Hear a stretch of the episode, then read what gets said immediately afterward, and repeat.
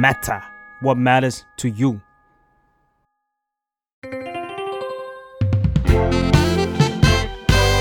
What's up Nothing much ได้สับจากข่าว คิดว่าทุกคนน่าจะเคยเจอคนที่ขี้ประจบประแจงนะคะ ไม่ว่าจะเป็นเพื่อนที่โรงเรียนคนที่ทำงานนะคะ หรือแม้กระทั่งนักการเมือง ที่ประจบจนตัวเองได้รับตำแหน่งสูงๆ แล้วก็ไม่ได้ทำประโยชน์อะไรเท่าไหร่ วันนี้นะคะไมค์ก็เลยอยากจะมาสอนคำศัพท์ที่เกี่ยวข้องกับคำว่าการประจบประแจงและสอพอค่ะ ซึ่งต้องบอกก่อนเลยนะคะว่ามีหลายคำมากมากมากมากมากแต่วันนี้เนี่ยไมค์ก็จะขอคัดคำที่ไมค์เองอาจจะใช้หรือว่ามองว่าเฮ้ยอันเนี้ยเป็นคำที่คนใช้บ่อยๆ เคยเจอบ่อยๆ แล้วก็เป็นคำที่น่าสนใจนะคะ เริ่มจากเซตแรกก่อนเซตแรกเนี่ยจะเป็นเซตของสแลงนะคะ ซึ่งจะมีบางอันที่อาจจะหยาบหน่อย หรือว่าบางอันที่เอ่อค่อนข้างแบบ มีวิชวลที่เห็นน่ากลัวแล้วกันหรือว่าแบบน่าขยะขยงนิดนึงคำแรกคำนี้หมายชอบมากคำว่า kiss ass K I S S A S S kiss ass ซึ่งถ้าแปลตรงตัวเนี่ยมันจะเป็นการที่แปลว่าจูบก้น ซึ่งถ้าให้นึกภาพเนี่ยอะเหมือนเราประจบประแจงจนแบบว่าเราต้องจูบแม้กระทั่งก้นของเขาอะไรอย่างนี้นะคะ แต่บอกเลยว่าคำนี้เนี่ยเป็นคำที่ค่อนข้างหยาบนะคะ เหมือนเราเราด่าคนที่ขี้ประจบประแจงเนี่ยแหละ ตัวอย่างเช่น it was disappointing to learn that Toby is a kiss ass ก็แปลว่ามันก็น่าผิดหวังเนาะที่รู้ว่าเนี่ยคนที่ชื่อโทบี้เขาเป็นคนที่ขี้ประจบประแจง ซึ่งมันสามารถเป็นทั้ง noun และ verb นะคะ ถ้าเป็น verb เนี่ยเราอาจจะพูดได้ว่า what do you want me to do you want me to kiss his ass like not literally but kiss his ass คุณอยากให้ฉันทำอะไรหรอ อยากให้แบบอยากให้ฉันไปจูบก้นเขาหรอ อยากให้ฉันไปประจบเขาหรออะไรอย่างนี้ คือสำหรับ verb เนี่ยมันสามารถพูดได้แบบ kiss his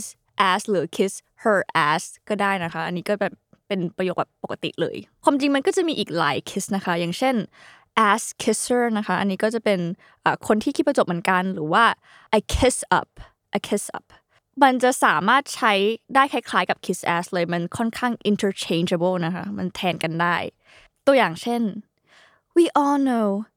he got the promotion because he was a kiss up not because he's competent มันแปลว่าพวกเราทุกคนรู้นะคะว่าเขาได้รับการเลื่อนตำแหน่ง เพราะว่าเขาเป็นนักประจบประแจง ไม่ใช่เพราะว่าเขาเก่งหรือทำงานดีนะคะ คำต่อไปค่ะคำว่า brown noser หรือว่าจะเป็น brown nose ก็ได้นะคะ ซึ่งคำนี้เนี่ยก็แปลว่าคนที่ขี้ประจบประแจงเหมือนกันคำนี้เนี่ยมีที่มานะคะ มีที่มาที่อ่า ความจริงแล้วคำนี้มันมีนานมามากเลย แต่ว่าเพิ่งมาใช้กันอย่างแพร่หลายนะคะ ในที่อเมริกาในช่วงปี 1930 นะคะ เป็นศัพท์แสลงในกองทัพของอเมริกาเนี่ยแหละซึ่งก็เดาว่านะคะ น่าจะเป็นการประจบให้ตัวเองได้ยศสูงๆนะคะ อาจจะสงสัยกันว่าทำไม จะต้องเป็น brown nose นะคะหรือว่าจมูกสีน้ำตาล brown nose มันก็มาจากว่าการที่ kiss ass มากเกินไป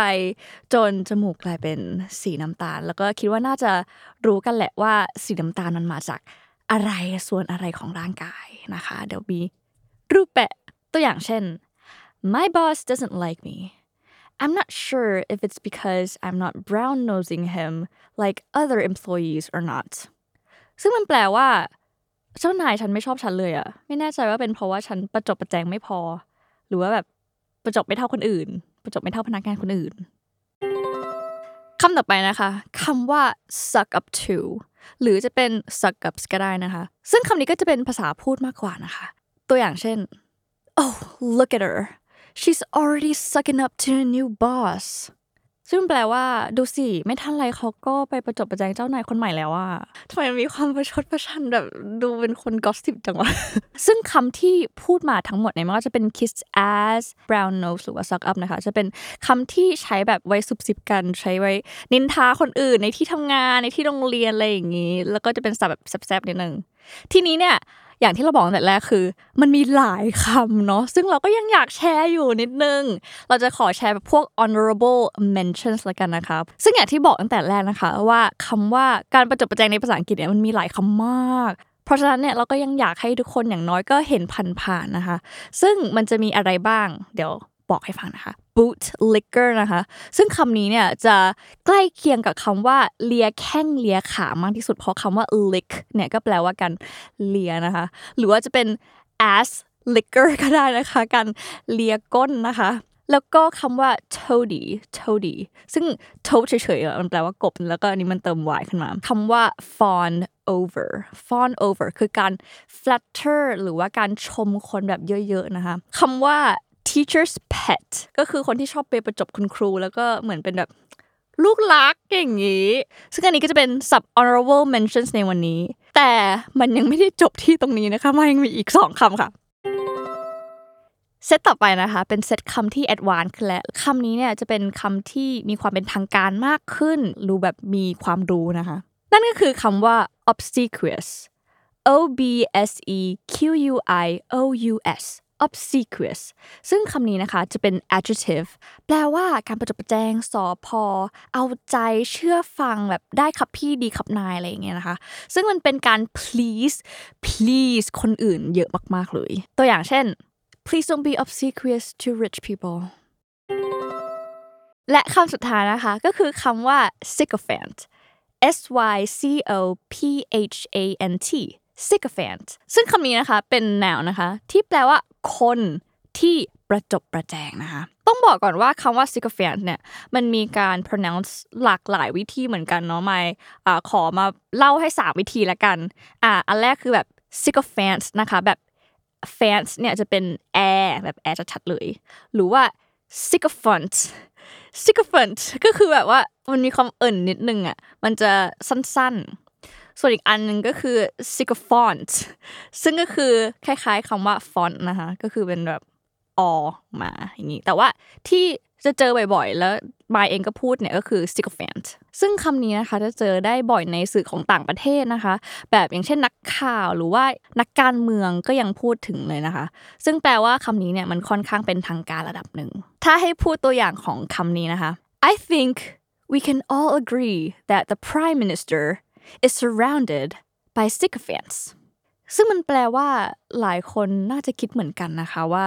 นายกรัฐมนตรีเนี่ยถูกลายล้อมด้วยคนที่ขี้ประจบประแจง อย่างคนที่คุณก็รู้ว่าใครนะคะอะวันนี้เราก็ได้เรียนรู้คำศัพท์เยอะมากๆเลยนะคะ เพราะฉะนั้นเนี่ยมายจะขอมาทบทวนคำศัพท์ ซึ่งจะมีสองฝั่งเนาะฝั่งของคำแสลง แล้วก็ฝั่งของคำที่เป็นทางการขึ้นมาหน่อย ฝั่งแรกเนี่ยคำว่า kiss ass kiss up แล้วก็ ass kisser นะคะ แล้วก็พวก brown nose หรือว่า brown noser นะคะ แล้วก็ suck up to หรือว่า suck ups นะคะ ส่วนเซตของฝั่งที่เป็นทางการมากขึ้นเนี่ยก็คือคำว่า obsequious แล้วก็คำว่า sycophants สุดท้ายนี้นะคะ ถ้าใครอยากจะเรียนรู้คำศัพท์เพิ่มเติมก็สามารถพิมพ์คอมเมนต์มาได้เลยนะคะ แล้วก็สามารถติดตามรายการวัดศัพท์ได้ทุกวันอังคารในทุกช่องทางของ The Matter Podcast นะคะ Don't be a kiss ass